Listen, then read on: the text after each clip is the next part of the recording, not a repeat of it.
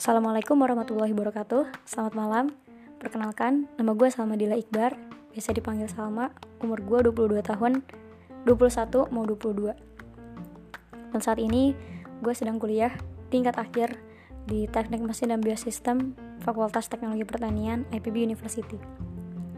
Di season ini gue bakal ceritain babak awal hidup gue.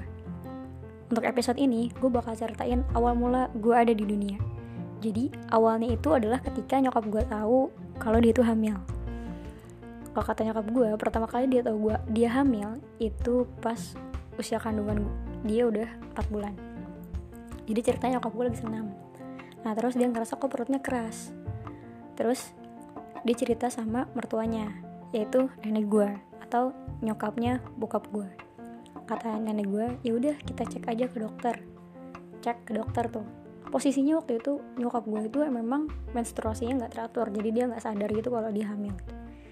Pas dicek ke dokter taunya bener dia hamil. Dan udah empat bulan. Dan ternyata yang dia pegang keras itu adalah kepala gue nah setelah itu dia hamil.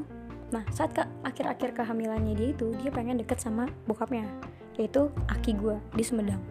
Nyokap gue uh, berasal dari Sumedang. Akhirnya nyokap gue sama bokap gue ke Sumedang untuk persiapan kelahiran gue gue adalah cucu pertama dari keluarga nyokap gue yaitu cucu pertama aki gue berarti Nin gue udah meninggal saat itu dan gue punya sih Nin tiri yang gue panggil Embu nah pas gue pas gue mau lahir nih semua orang bersiap-siap untuk menyambut kelahiran cucu pertama Bapak Endang Sontani. Waktu itu aki gue punya percetakan dan karyawannya lumayan banyak. Mereka semua berbondong-bondong ke rumah sakit umum daerah Sumedang untuk menyambut kelahiran gue. Tapi pas gue lahir, sayangnya bayi itu atau gue itu nggak sesuai dengan ekspektasi mereka. Di mana-mana bayi lahir lucu dong.